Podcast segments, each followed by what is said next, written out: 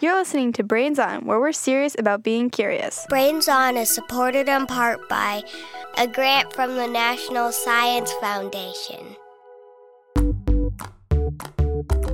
In today's episode, we're getting into all about how animals can see the world around them. That is the third time we've lost power this week. What is going on? Well, our switch for the backup generator is somewhere in here. Do you think the experimental colony of blue iguanas is napping on the rooftop solar panels again? Maybe. The iguanas do love the Brains on headquarters solar setup. It's also possible that Mark and Sandon are replacing the wind turbine blades. They did mention decorating the turbines with seashells, so when they spun, we'd hear the ocean. Hmm. Uh, Rosalind, do you see a label that says Jenny anywhere? Not yet. Who's Jenny? Sandon can only do maintenance work if the thing he's working on has a name and a plant nearby. The generator's named Jenny, and there's a potted Queen of the Night cactus next to it. Did Hawkmoth hear someone say Queen of the Night cactus blossom? Who's that? Hawkmoth is here. Hi, uh, Hawkmoth? Where did you come from? Hawkmoth is generally around. But Hawkmoth is here for Queen of the Night blossoms. Do insects always refer to themselves in third person? Not all of them, but not all of them are named Hawkmoth. Fair point. And ah, here's that Queen of the Night. Good thing you have the lights off. This sweet and juicy delicacy only blooms at night. Mmm. How did you find that cactus flower so fast? Hawkmoth is way better at seeing in the dark than you humans. Hawkmoth actually slows its brain down a little to take in more light when it's dark, to help Hawkmoth see better. Nothing crazy, but a human wouldn't understand. Oh, wow. Oh, and here's Jenny's switch, too. Thanks for your help, Hawkmoth. Wait, wait, wait. Let me get one more sip before you turn those awful lights back on. Queen of the Night Blossoms and Hawkmoth are both very nocturnal. As nice as it is to meet you, Hawkmoth, we do have to get back to taping the show. So, you know, let us know when you've had your fill, okay? Okay. Hawkmoth is satisfied. Carry on.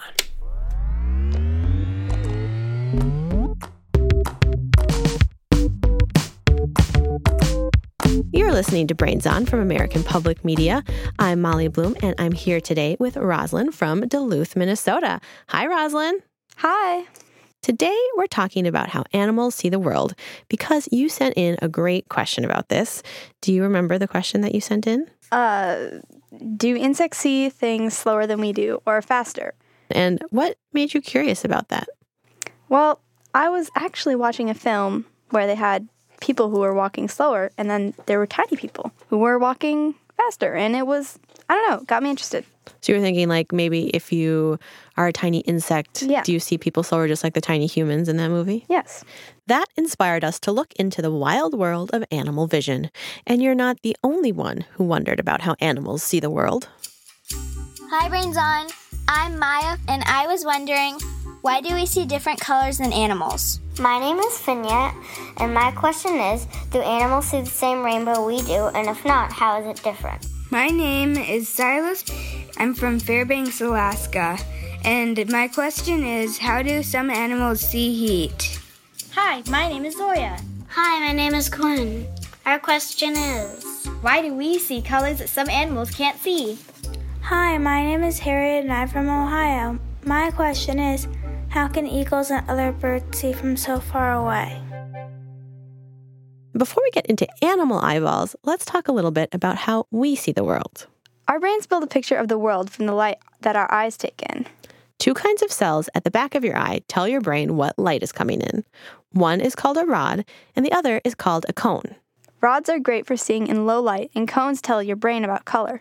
Rod and cone, they kind of sound like a TV sitcom duo. Rod and cone,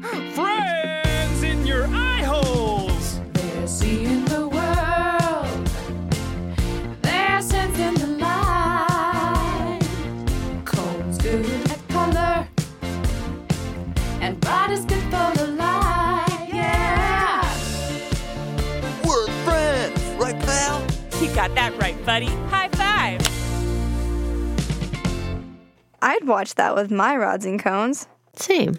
So, speaking of cones, most people have three kinds ones that sense blue, ones that sense green, and ones that sense red. And those cones combine to help us see a lot of different colors. By the way, people who are colorblind might have fewer cones, or their cones might not work as well, which makes it harder for them to tell colors apart. But even people with the usual number of cones can't see all the light in the world. That's because light can travel in a wide range of energy levels. Our eyes can only detect a tiny fraction of it, just a very specific range. It's similar to hearing. You know how you can hear this tone? But as it gets higher and higher in pitch, it gets harder and harder to hear until it's gone. The tone is still there, we just can't hear it anymore. Our ears aren't equipped, but other animals might be able to hear it. Like dogs, they have good ears. Cute, fluffy, good ears. It's similar with light. All the light we see is only part of the light out there. We call that visible light.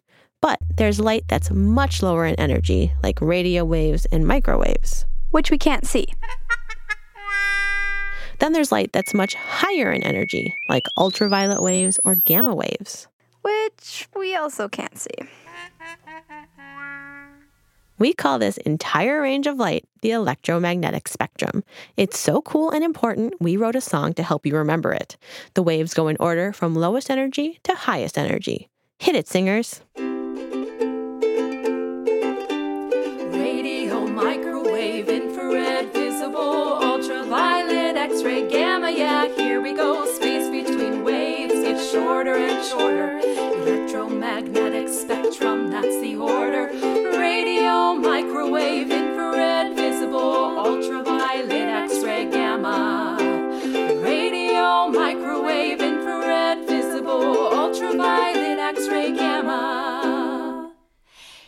The electromagnetic spectrum. The electromagnetic spectrum. These are the facts we checked on. The electromagnetic spectrum. So lovely. And informative. Exactly. Now, we can't see things outside the visible spectrum, but some animals can, and they have some feelings about it. We checked out an animal vision support group to hear more about that. Ahem. Welcome to the Eyes Wider Open support group. Here, we can all share what it's like to see the world through our eyes.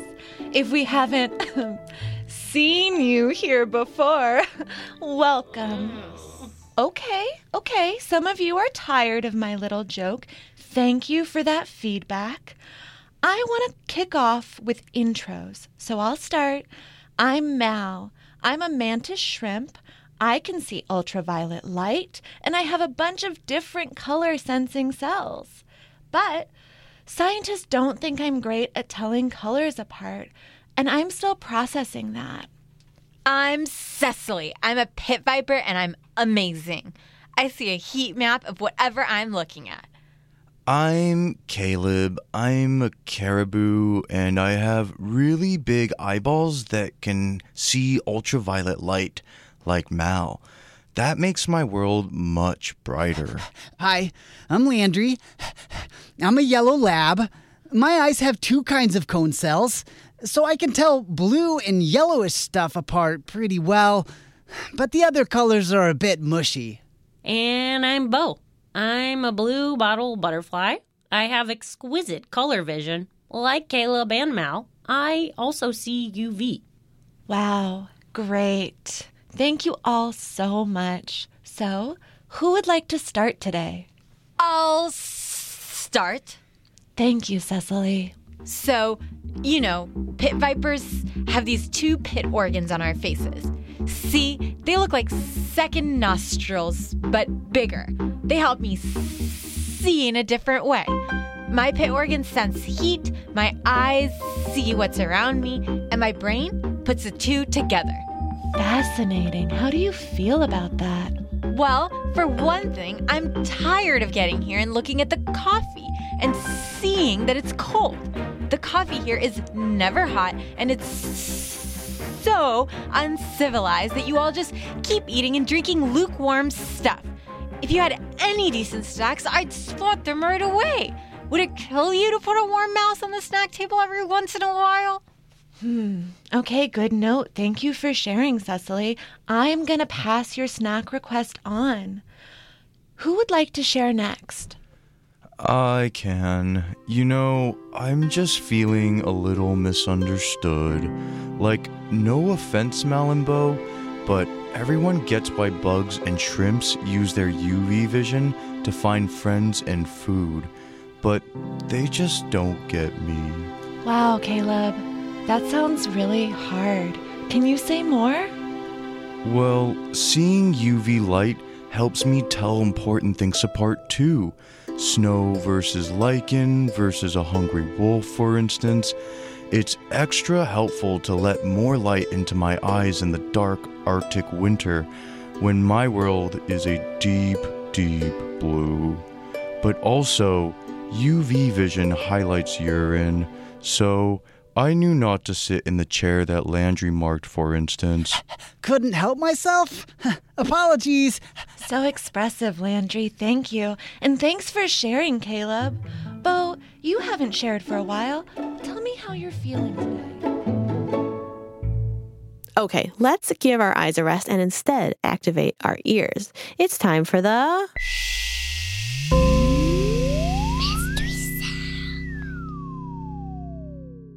Here it is.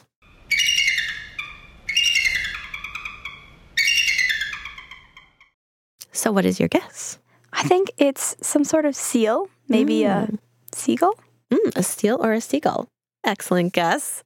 Well, we're going to hear it again and be back with the answer in just a little bit. We love hearing from you, whether you're drawing pictures of hawk moth, finding super tricky mystery sounds to stump us, or sending us questions, they always make our day. You can send all of that kind of stuff to us at brainson.org slash contact. That's where we got this question. My question is how and why does corn pop into popcorn? You can find an answer to that on our Moment of Um podcast. It's a dose of facts and fun every weekday. You can find it wherever you listen to this show. Just search for Moment of Um. And at the end of the show today, we'll read the latest list of listeners to be added to the Brains Honor Roll. So stay tuned.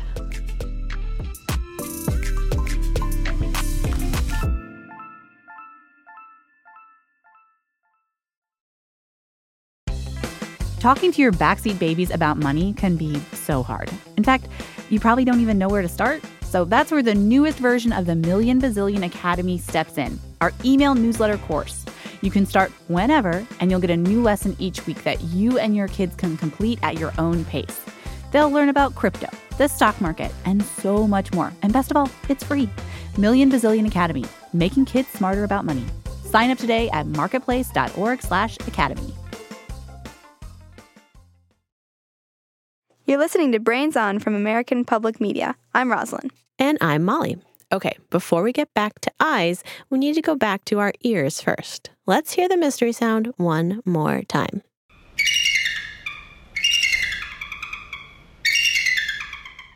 Okay, so before you said a seal, maybe a seagull. Do you have any new guesses? I think that I stay where I was, I guess. Some kind of animal? Some kind of animal that's fairly obnoxious. Well, here is the answer. So the sound you just heard is the call of a bald eagle. My name is Tiffany Plone, and I'm the Avian Care Manager of the National Eagle Center. Did you know that? Have you heard an eagle before? I have. Actually, at our cabin, I hear them all the time. It's hard when you hear these sounds out of context, you know? It's like, Yeah, oh, like you could hear something super familiar to you, and when you hear it out of context, it's super hard. But that's really cool that you get to hear bald eagles. Yeah. I've never heard a bald eagle before. That's not Well, what I would imagine it sounds like. it's very loud. Are they obnoxious, like you thought? Sometimes. It's, it's cool when you hear them, though.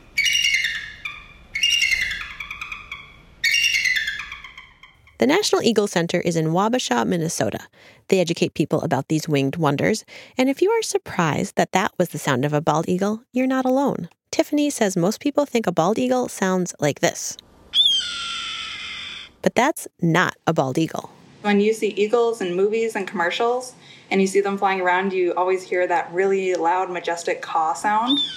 And that's actually a red tailed hawk sound, and they dub over an eagle sound with it.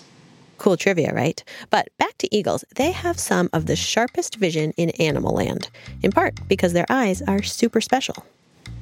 Eagle eyes are pretty unique in the fact that they have actually two focal points in their eyes, or fovea. And so they have kind of binocular vision like we do, where they can see straight forward. But then they have a monocular vision that goes off about 45 degrees in each eye. So imagine being able to see very clearly what's ahead of you, but also what's lurking at the side of your vision. You can see that clearly too. And by going back and forth between them, they can get this really distinct kind of 3D vision. And so that's how they have such fantastic depth perception. This helps them hunt tiny critters like rabbits and rats. Tiffany says eagles also have extremely large eyes compared to their head size, and they can see ultraviolet light. Overall, their vision is four to five times better than ours. For instance, we have some fun comparisons like an eagle, if they were sitting on top of a 10 story building, could look down and actually see a carpenter ant walking along the sidewalk. Or they can see a rabbit if it was running, if it was about 24 inches long, they could see that rabbit running along a bluff about three miles away. Not bad, eagles. Not bad. Now, let's answer the question that inspired this whole episode. Is it true that small bugs and insects see humans moving slower than they are? Or do we see ourselves moving faster than we think? To find the answer, Rosalind and I visited a lab at the University of Minnesota. My name is Paloma Gonzalez Bellido. I am an assistant professor at the Ecology, Evolution, and Behavior Department at the University of Minnesota, and I study how insects see the world and how they catch their prey. Paloma and her team invited us to their lab and answered many of our questions about how insects see the world. Researchers Kate Feller and Sergio Rossoni started by showing us where they raise the insects they study. Thank you. The swamp. Wow. It's warm in here. Yeah. So this is the room where we rear all of the insects.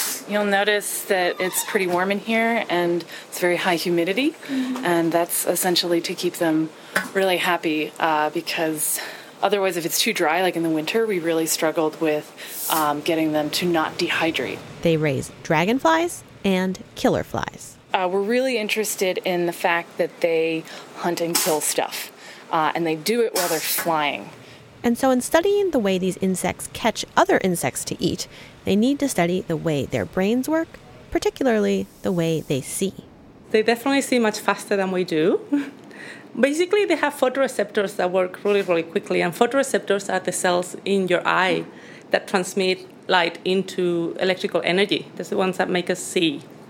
And they have a very nice and tricky uh, difference to the way that our eyes work, and that's why they can see so fast. Uh, so you might have seen films of giants that move really slowly compared to us, uh, and that's because any animal that is um, bigger is going to require a lot more muscle force. That is going to require a lot more time to to be able to develop. Um, so the smaller you are, the faster you can move. But of course, that's going to um, if you see very slowly and you move really fast, that's not going to be very efficient. So vision is going to match up and try to be as fast as your movements are. Um, we've got slow vision compared to most other animals uh, because we don't require that fast vision because we can't move that fast anyway, so there will be a waste of energy. Yeah, your question actually sparked a very interesting philosophical debate. Um, like, it's a bit of a misrepresentation to say, at least I think, to say that insects have slow motion vision or that they see the world in slow motion um, because I can't ask them how they perceive time and space. Um, and we can never ask them because we can't talk to them uh, directly. Um, however, they do have high speed vision, kind of like a high speed camera. So the, the slow motion camera on your phone is actually a higher speed camera than your regular camera. Um, so it's just capturing frames at a faster rate than our visual system's able to. How, how do you study their brains? Because you can't like put you know little or can you put little you can. electrodes on them? yeah, Really? you put little electrodes on them and then you measure the electricity. Very patiently and yeah, with a very, microscope. very delicate and very very How patient. do you get them to stay still? Actually, cold is really Oh, good for it's Mhm. a it's Put a it to good anesthesia. And how do these discoveries um, help modern day technology, would you say? Well, I mean, it's like a little flying high speed camera that's able to grab stuff out of the air. Can think of a lot of applications for that. We're the modern day explorers that figure out what's going on in the natural world, and then people who do more applied work, building stuff and inventing things, can take the principles that we've figured out and then implement them in their own designs.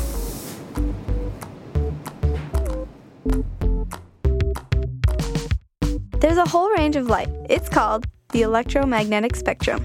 Humans can only see a portion of it. We call that part visible light. But some animals can see more kinds of light than we can, like infrared light or ultraviolet. Eagles have two focal points in their eyes, which gives them extra powerful depth of vision. And insects do indeed see things differently than we do. And Hawk Moth can see better in the dark because Hawk Moth can slow down Hawk Moth's brain. Yay, Hawk Moth. That's it for this episode of Brains On. Brains On is produced by Mark Sanchez, Sandon Totten, and Molly Bloom. Our fellow Manica Wilhelm sees all. We had production help from Christina Lopez and Jackie Kim. We had engineering help from Veronica Rodriguez. Special thanks to Becky Hartley, Helen Bon Plyler, the Dino Birds, Glen Jeffery, Ricky Patel, Brenna Everson, Peter Eklund, Misha Youssef, James Kim, and Arwen Nix. Brains On is a nonprofit public media podcast. Your support helps us keep making new episodes. Head to brainson.org slash donate to give, and while you're there, you can see our cool thank you gifts. Now it's time for the latest group of listeners to join the Brains Honor Roll. These are the people who send us mystery sounds, pictures, drawings, and questions to help fuel the show. Quinn from Charlotte, North Carolina, Charlotte from Jacksonville, Florida, Alessandro from Paris, France, Lucy from Baltimore, Willem from Madison, Wisconsin, Weston from Molalla, Oregon, Albert from Camp Hill, Pennsylvania, Hudson and Clara from Muscat, Oman, Louisa and Hannah from Wellesley, Massachusetts, Calvin from San Diego, Simone and Eli from San Francisco, Calder from Seattle, Milo and Lucy from Auburn, Washington, Zachary from San Diego, Charlotte from Plano, Texas, Delilah and Levi from Baltimore, Selah and Trace from San Juan Capistrano, California, Felix from Charlotte, North Carolina, Clay and Benjamin from Santa Barbara, California, Luca from New York City, Charlie from Ellicott City, Maryland, Laura from St. Paul, Minnesota, Finley from Salt Lake City, James from Salt Lake City, Cyrus from Maine, Ari from California, Sienna from Alexandria, Virginia, Josie and Lily from Gillette, Wyoming, Anya from Chicago, Lexi from Booterham, Australia, Jacob from Churchdown, UK, Avery from Warrenville, Illinois, Gabrielle from Pasadena, California, Harper from North Carolina, Carter from St. Louis, Harper from Mount Juliet, Tennessee, Adeline, Josie, and Towns from Seattle, Penelope, Hudson, Decker, Cashton, and Malone from Altadena, California, May from Portland, Oregon, Lucy and Sam from New Brighton, Minnesota, Ana and Ari from Orlando, Florida, Nora from Minnesota, Lucy, Kate, and Annalise from Jacksonville, Florida, Juno from Scotland, Jacob from Valencia, California, Jaden from Wake Forest, North Carolina, Brady from Farmville, Virginia, Imogen from Fort Collins, Colorado, Zofia from Castle Rock, Colorado, Benjamin and Bailey from Bloomington, Minnesota, Maya and Theo from Tuscaloosa, Alabama, Asleen from Avondale, Arizona, Charlotte from Los Angeles, Aviva and Brock from Woodacre, California, Gia and Rahul from Durban, South Africa, Henry from Pasadena, California, Adam from Peoria, Arizona, Finn from Denton, Texas, Carson from Canyon Lake, California, Theo and Soren from Scarborough, Maine, Guy from Brazil, Sophia from Lexington, Kentucky, Feodor and Leo from Wilmington, North Carolina, Briella from Dallas, Henrik and Amelia from Leesburg, Virginia, Madeline from Paris, Amelie, Charles, and Cora from Simi Valley, California, Micah from Colorado Springs, Alejandro from Houston, Texas, and Elspeth from Portland, Oregon.